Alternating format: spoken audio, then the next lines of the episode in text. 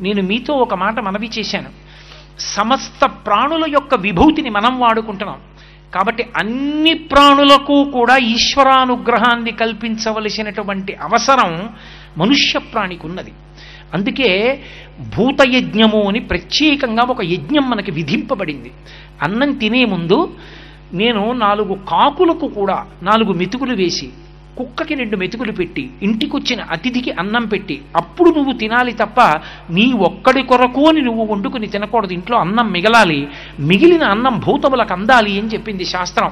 ఎందుకని అంటే అవన్నీ తమకి తమకి ఏ విభూతులు ఉన్నాయో ఆ విభూతులతో నిన్ను సేవిస్తున్నాయి. ఓ గుర్రం ఉంది దాన్ని ఎక్కి నువ్వు పరిగెత్తుకుంటూ ఆ గుర్రం పరిగెడితే నువ్వు నీ ధ్యేయాన్ని చేరుకోగలుగుతున్నావు. ఓ ఏనుగుంది ఏనుగెక్కి యుద్ధం చేస్తున్నావు. నువ్వు గొప్ప పండితుడివి నిన్ను ఏనుగు ఎక్కించి గజారోహణం అని ఓ పెద్ద సత్కారం చేశారు.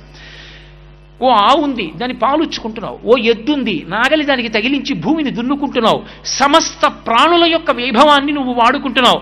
అన్ని ప్రాణుల యొక్క వైభవాన్ని నువ్వు వాడుకుంటున్నప్పుడు అవి తమ చేసుకున్నటువంటి పాపముల యొక్క ఫలితంగా ఇంకా ఎన్నో కోట్ల జన్మలు ఎత్తితే తప్ప మనుష్య జన్మలోకి వచ్చి పుణ్యకర్మాచరణము చెయ్యలేవు. నువ్వు మనుష్యునివి కాబట్టి పుణ్యకర్మాచరణం చేసుకోగలుగుతున్నావు. ఇన్నిటిని వాడుకుంటున్న నీకు వాటికి అభ్యున్నతిని కల్పించవలసిన అవసరం లేదా? ఉంది. ఎలా కల్పించాలని అడిగారు. కేవలము దీపము దీప వైభవము నీకు తెలిసుంటే ఒకెత్తు. నీకు తెలియకపోతే కార్తీక పౌర్ణమి నాడు వెలిగించేటటువంటి దీపంలో తప్పకుండా రెండు మాటలు చెప్పాలి. దామోదరమామా హయామి అనాలి. లేదా త్రయంబకమావా హయామి అనాలి. కార్తీక దామోదరుడు అంటారు. దామోదర విష్ణు సంబంధం త్రయంబక శివ సంబంధం. త్రయంబకుడు అంటే మూడు కన్నులున్నవాడు అన్న అర్థమే కాదు. త్రయంబక అంటే త్రయాణం లోకానాం. ఆయన మూడు లోకములకు కూడా తల్లి తండ్రి అయి ఉంటాడు కాబట్టి త్రయంబకుడని పేరు. అటువంటి త్రయంబక స్వరూపమైనటువంటి పరమశివుణ్ణి ఆవాహన చెయ్యాలి అక్షత వేసి. ఓ పువ్వో పసుపో కుంకమో వెయ్యాలి దీపం మీద. దామోదరుణ్ణన్నా పిలవాలి త్రయంబకుణ్ణన్నా పిలవాలి. పిలిచి ఇప్పుడు ఈ దీపాన్ని పైకెత్తి పట్టుకోవాలి. ఈ దీపాన్ని పైకెత్తన్నా పట్టుకోవాలి. లేదా నువ్వు ఒక ఎత్తైన ప్రదేశంలోనన్నా ఉంచాలి. అందుకే కార్తీక మాస ప్రారంభం దేంతో అంటే ఆకాశ దీపంతో ప్రారంభం. నిజానికి ఏవి ఆకాశ దీపాలు? మీరు నేను పెట్టక్కర్లేదు. ఆకాశ దీపాలు వెలిగించిన వాడు పరమేశ్వరుడు. సూర్యుడు చంద్రుడు నక్షత్రములు. ఇవి ఆకాశ దీపాలు. మరి కార్తీక మాస ప్రారంభం దేంతో మొదలు? ఆకాశ దీపంతో ప్రారంభం. ఆకాశ దీపం ఎక్కడ వెలిగిస్తారు? దేవాలయంలో వెలిగిస్తారు. దేవాలయంలో ధ్వజస్తంభానికి తాడు కట్టి ఒక చిన్న పాత్రలో దీపం వెలిగించి గాలికి నిధనం కాకుండా రంధ్రములతో ఏర్పాటు చేసి దాన్ని జాగ్రత్తగా సమంత్రకంగా భగవంతుడి నామాలు చెప్తూ భక్తులందరూ చుట్టూ నిలబడి ఉండగా ఆ దీపాన్ని పైకెత్తుతారు. ఎవరి శక్తి కొలది వాళ్ళు కార్తీక మాసంలో ఆకాశ దీపాన్ని పైకెత్తడానికి చమురో ఒత్తులో ఏవో ఒకటి ఇస్తూ ఉంటారు. అది పైకెత్తుతారు. ఎందుకని? ఇప్పుడు ఆ దీపం ధ్వజస్తంభం మీద ఉండి అంతటా వెలుతురు చిమ్ముతుంది. ధ్వజస్తంభం మీదకి ఏదైనా లాగారు అంటే పతాకాన్ని ఆరోహణం చేశారు అంటే ఈశ్వరుడికి ఉత్సవం అవుతోందని గుర్తు. ఒక్క కార్తీక మాసంలో మనమే ఉత్సవం చేస్తున్నాం. మనకి మనం ఉత్సవం. ఉత్ అంటే తల పైకెత్తడం. తల పైకెత్తి చూశాడు కాబట్టి ఉత్సవం. ఏమిటి తల పైకెత్తి చూడడం? నాకు ఉన్న గౌరవం ఏమిటి? ఈ శరీరంలో ఉంటే నేను చెయ్యగలిగిన అధికారం ఏమిటి? సమస్త భూతములకు నేను మహోపకారం చేయగలను. కార్తీక పౌర్ణమి నాడు ఇతర ప్రాణులు చెయ్యలేవు. నేనే చెయ్యగలను. ఏమిటి చెయ్యగలను? దీపం తీసుకెళ్ళి ఓ గదిలో పెట్టి పెట్టాననుకోండి కొంత ఫలితం. వీధిలోకి తీసుకొచ్చి దీపం పెట్టాననుకోండి విశేష ఫలితం. అందుకే గుత్తి దీపాలని పెడతారు. ఇంతంత ఒత్తులు కట్టకట్టి వెలిగిస్తారు ఆ రోజున. యథార్థానికి శాస్త్రంలో ఏం చెప్పారంటే ఆ రోజున చెత్త కూడా వెలిగించాలి. వీధులలో ఉన్న చెత్త కూడా వెలిగించేసేయమన్నారు. కానీ లౌకికాగ్నితో వెలిగించకూడదు. మీ ఇంట దీపం వెలిగించి కార్తీక పౌర్ణమి నాటి ప్రదోష వేళ దామోదరమావా హయామి అని కానీ త్రయంబకమావా హయామి అని కానీ అని ఆ దీపంతో వెలిగించాలి. ఈ దీపం పెట్టి ఒక్కసారి ఆకాశం వంక చూసి ఒక శ్లోకం చెప్పాలి. కీటాపతంగాహమశకాశ్చ వృక్షా జలే స్థలే ఏ నివసంతి దీవా జీవా? దృష్ట్వా ప్రదీపం నచ జన్మ భాగిన? భవంతి త్వం స్వ్యపచాహి విప్రాహ ఈ శ్లోకం చెప్పి నమస్కారం చెయ్యాలి. ఇప్పుడు నువ్వు ఆ నమస్కారం చేస్తే పరమేశ్వరుడు ఎంతో ఆనందాన్ని పొందుతాడు కూడా వీడికి నేను మనుష్య శరీరాన్ని ఇస్తే వీడు ఇన్ని భూతములలో ఉన్న విభూతిని వాడుకున్నాడు. ఇన్నిటిని వాడుకున్నందుకు ఇవాళ వీడు ప్రత్యుపకారం చేశాడు. ఈ ఉపకార బుద్ధి కృతజ్ఞత ఉన్నవాడు కాబట్టి నా మాట నమ్మి ఉపకారం చేశాడు. కాబట్టి వీడికి నేను మళ్ళీ మనుష్య శరీరం ఇవ్వచ్చు. ఈ మాట చెప్పినప్పుడు కీటా పతంగాహ వృక్షాహ. కీటకములుంటాయి. చిన్న చిన్న పురుగులు అవి ఎందుకు పుడతాయంటే దీపంలో పడి చచ్చిపోవడానికే పుడతాయి. వాటి వల్ల ఏమైనా ఉపయోగం ఉంటుందా అంటే నాకేం ఉండదు. బల్లులకు ఉంటుంది. బల్లులు తింటాయి వాటిని. ఇతర భూతములకు ఆహారం అయిపోతాయి అథవా వాటి ఆయుర్దాయం అంతా దేనివల్ల నశించిపోతుందంటే దీపం వల్ల నశించిపోతుంది. ఆ దీపం యొక్క జ్యోతి మీదకి వచ్చి పడిపోతాయి. పడిపోయి అవి కింద పడిపోయి రెక్కలు ఊడిపోతాయి వాటికి. అటువంటి దీపపు పురుగులు దీపం మీద పడి కాలిపోవడం చచ్చిపోవడమే తప్ప అభ్యున్నతి పొందింది లేదు. ఆ దీప వైభవం వాటికి తెలిస్తే కదా? పైగా అవి దీపంలో ఎక్కువగా పడిపోతే దీపం నిధనమైన పాపం వస్తుంది వాటికి. తప్ప అవి దీపం వల్ల ప్రయోజనం పొందలేదు. కానీ ఇవాళ నేను ఈశ్వర ఒక సంకల్పం చెప్తున్నాను. ఈ దీపము దీపము కాదు ఇది త్రయంబకుడు ఇది దామోదరుడు.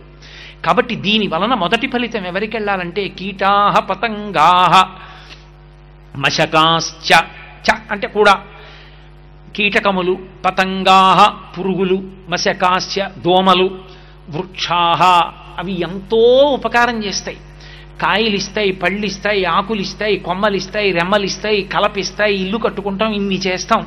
కానీ ఎండలో అది నిలబడి మనకి నీడనిస్తుంది తప్ప దాని జన్మాంతరంలో అది మాత్రం ఎక్కడికి వెళ్ళలేదు. అలాగే ఉండాలి. ఒక ఆవు వచ్చి దాని కొమ్మలు కొరుక్కు తినేస్తున్నా ఒక ధూర్తుడొచ్చి కొమ్మ విరిచేస్తున్నా ఏవో ప్రాణులు దాని మీదకెక్కి అలజడి చేసి కొమ్మలన్నింటినీ ఉంచేస్తున్నా గొడ్డలి పెట్టి తన్ని నరికేస్తున్నా ఒక్క అడుగు ఇలా తీసి ఇలా వెయ్యలేనటువంటి దైన్యము చెట్టుది. అది అలాగే నిలబడుతుంది. ఆ చెట్టు ఎలా అభ్యున్నతిని పొందుతుంది? దానికి కదలలేనప్పుడు దానికి కర్మాధికారం ఏది? అది సంపాదించుకోలేదు.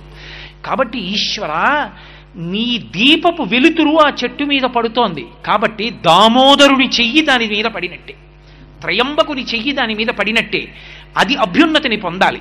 కీటాహ పతంగాహ మశకాశ్చ వృక్షాహ జలే స్థలే ఏ నివసంతి జీవాహ నీటిలో ఉంటాయి చాలా చేపలు ఉంటాయి కప్పలు ఉంటాయి తాబేళ్ళు ఉంటాయి ఈ దీపపు వెలుతురు నీటి మీద పడ్డప్పుడు నీటి లోపల ఉన్నటువంటి ప్రాణులన్నీ కూడా మీ అనుగ్రహాన్ని పొందాలి.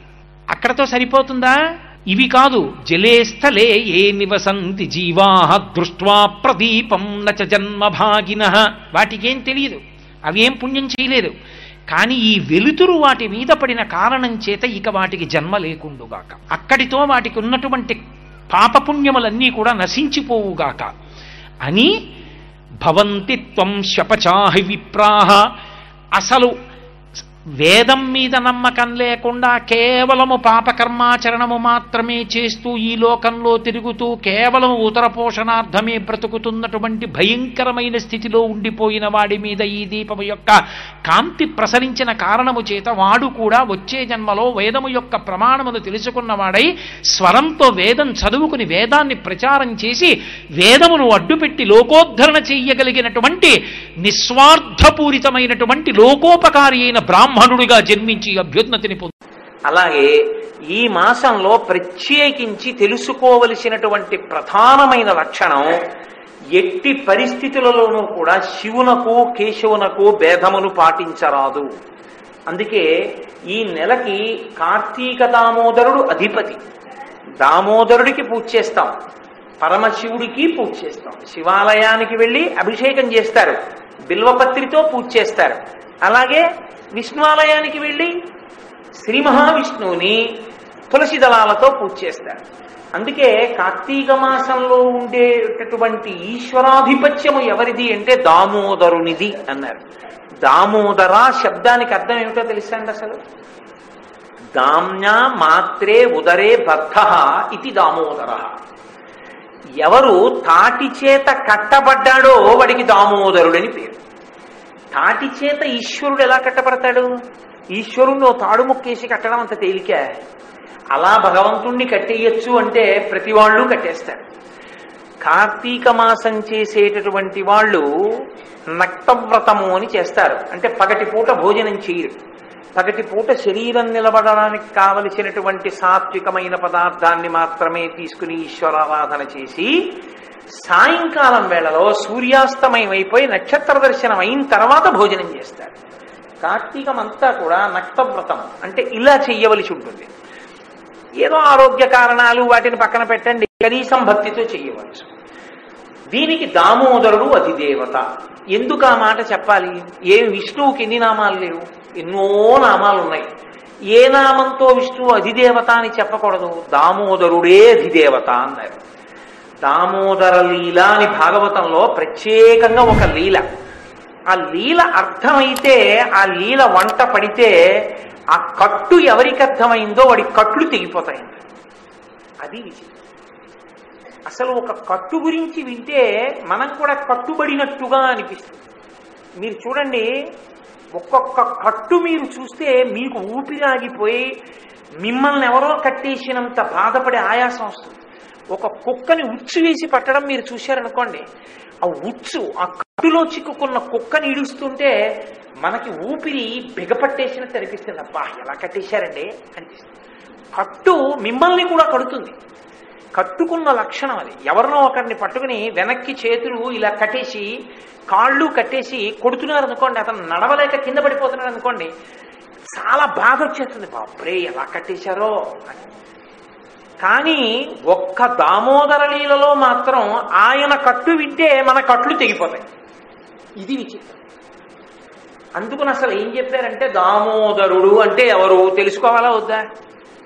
దామోదరుడు అంటే తెలుసుకోవాలి అంటే ఏం చేయాలి? పురాణ శ్రవణం చెయ్యాలి. దాని గురించి కాస్త నాలుగు మంచి మాటలు చెప్పగలిగిన వాడిని ఎవరినో తీసుకురావాలి. తీసుకొచ్చిన తర్వాత ఆయన మీరు సమానంగా కూర్చోకూడదు. గౌరవం అన్న మాటకు అర్థం ఏమిటి? ఆయన ఎత్తుగా కూర్చోవాలి మీరు కింద కూర్చోవాలి. అది వినయం. కూర్చుని అప్పుడు దాని గురించి తెలుసుకోవాలి కదా? ఎవరు దామోదరుడు? ఎవరి ఎందు రెండు లక్షణములు ఉంటాయో వాడు దామోదరుడు. నేను కడతాను అంటే కట్టబడని వాడు. మనం వెంట పడితే కట్టబడేవాడు. వాడికి దామోదరుడు అని పేరు. అంటే కడదామని వెంటపడలేదు ఎందుకు వెంటపడుతున్నాడో తెలియక వెంటబడిన వాడెవరో వాడికి కట్టబడతాడు. నేను కడతాననుకున్న వాడెవడో వాడి చేత కట్టబడడం. అటువంటి వాడెవడో వాడు దామోదరుడు. ఇప్పుడు వాడు శివుడా విష్ణువా భగవంతుడు. అందుకే ప్రశ్నోత్తర మాలిక అని శంకర భగవత్పాదులు ఒక స్తో ఒక గొప్ప స్తోత్రం ఇచ్చారు. దాన్ని ఆయన ఏ పేరు పెట్టినా అలా ఉంటుంది. ప్రశ్నోత్తర మాలిక. మాలిక అంటే పుష్పమాలిక అంటాం కదా? అది నీ మెడలో వేసుకో అని. పుష్పమాలిక. ఎందుకు ఇస్తారు మెళ్ళో వేసుకోమని? కదూ? అలా ప్రశ్నోత్తర మాలిక. పుస్తకం చూస్తానని ఇవ్వలేదు ఆయనది. ఏదైనా మీకు ప్రశ్న వచ్చింది అనుకోండి ఆ ప్రశ్నకి జవాబు ఏమిటండి అంటే నేను ఇంటికి వెళ్ళి పుస్తకం చూస్తానండి అని చెప్తామని నీకు ఆయన ఇవ్వలేదండి దాన్ని. ప్రశ్న జవాబు ప్రశ్న జవాబు ప్రశ్న జవాబు కింద ఆయన ఎన్నో ప్రశ్నలకి జవాబులు ఇచ్చారు.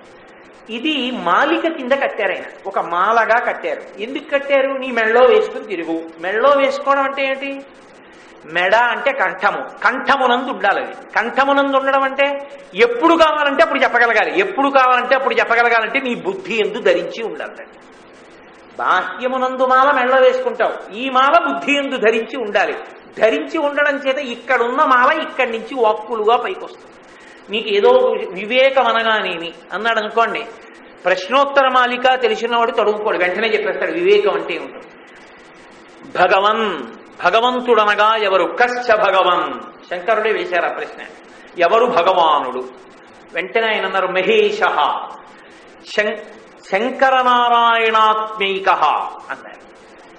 భగవానుడంటే ఎవరో తెలుసా? మహేశ్వరుడు. మహేశ్వరుడు అని నేను అనగానే మళ్ళీ శివుడు అని అనుకుంటున్నావేమో. శివుడు మాత్రమే అని అనుకోకూడదు. శివుడు అంటే విష్ణువు కాదు. విష్ణువు అంటే శివుడు అని కాదనుకున్న వాడికి భగవానుడు తెలియడు. భగవానుడు ఎవరో తెలుసా? శంకరనారాయణులిద్దరూ కలిసి ఒకటిగా ఉన్న రాజు గారు అన్నాడు కాశీ వచ్చి కాశీ నుంచి వెళ్ళిపోతారా అందరూ? కానీ బాగా జాగ్రత్తగా గమనించండి కాశీ వచ్చి హరిహర నామములను నూట ఎనిమిది నామములు చెప్పేవాడు ఎవడైనా ఉన్నాడా? అలా కాశీ వచ్చి చెప్పిడిపోయిన వాడు ఎవడైనా ఉంటే వాడి ఆయు ప్రమాణము తీరిపోయిన తర్వాత మీరు వెళ్ళి పాశం వేయకండి. వాడిని ఇక మీరు తీసుకురాకండి. వాణ్ణి భగవంతుని యొక్క పార్షదులు తీసుకెడతారు అన్నాడు అంటే శంకరనారాయణాత్మైక. శంకరనారాయణ అని పిలిచారు. మనకు అక్కర్లేదు అనుకోండి. ఆంధ్రదేశంలో పనికిమాలిన పేర్లన్నీ మనవే. ద్రవిడ దేశంలో ఇప్పటికీ శంకరనారాయణ అని పెట్టుకుంటారు. ఎంత గొప్ప పేరు. శంకరనారాయణ అని దేవాలయం కూడా. శంకరనారాయణ అంటే శివ కేశవ సమాగమ స్వరూపము. అందుకే శంకరాచార్యులు వారు ఒక చోట స్తోత్రం చేస్తూ అంటారు భూయాద్భక్తి రవిచ్యుతా హరిహరద్వైతాత్మిక శాశ్వతి అమ్మా నాకు భక్తి కావాలి. భక్తి అన్న మాటకు అర్థం ఏమిటో తెలుసా? విష్ణువు పాదాలు పట్టుకుని శివుణ్ణి తిట్టడం శివుడి పాదాలు పట్టుకుని విష్ణువుని తిట్టడం ఇలాంటి దిక్కుమాల భక్తి నాకు అక్కర్లేదు. భక్తి అంటే ఏమిటో తెలుసా అమ్మా? నేను అడుగుతున్నది నిన్ను.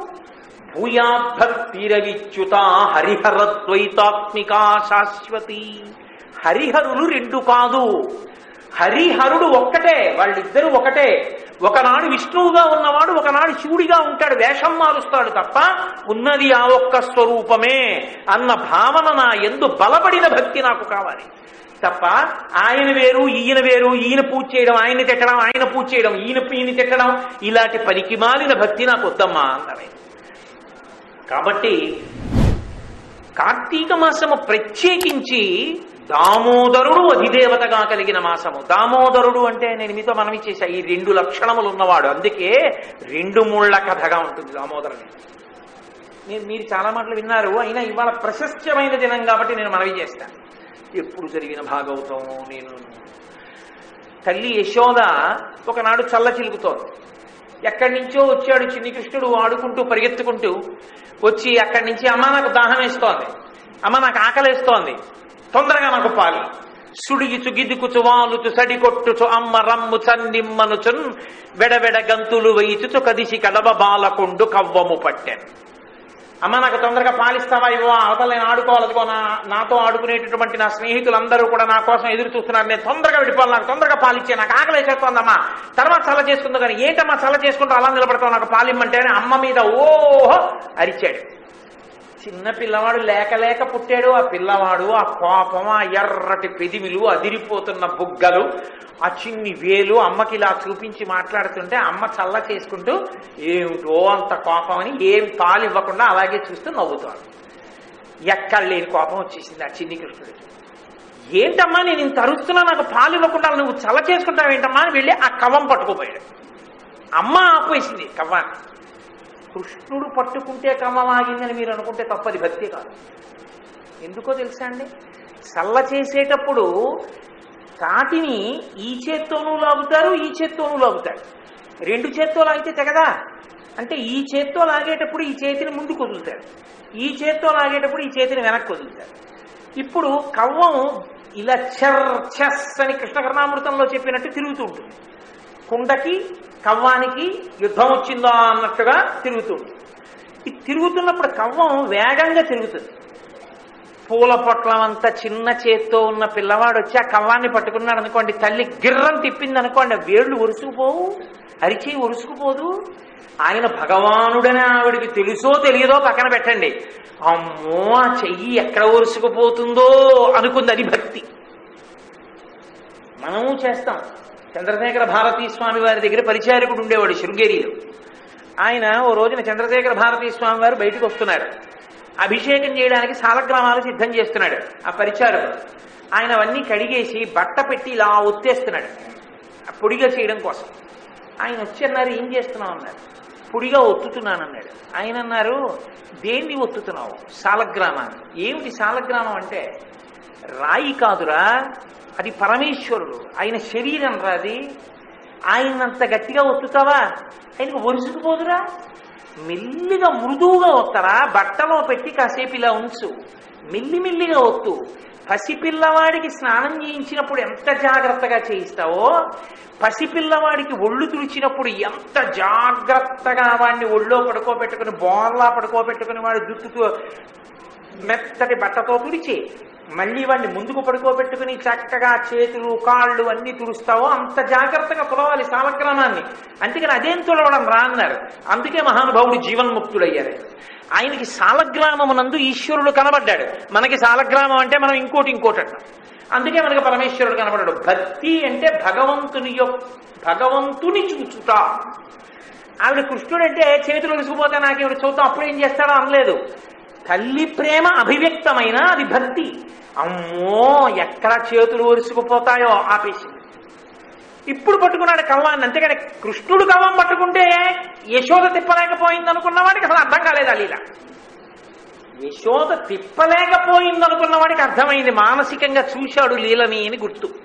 వాడి బంధములు తెలుతాయి.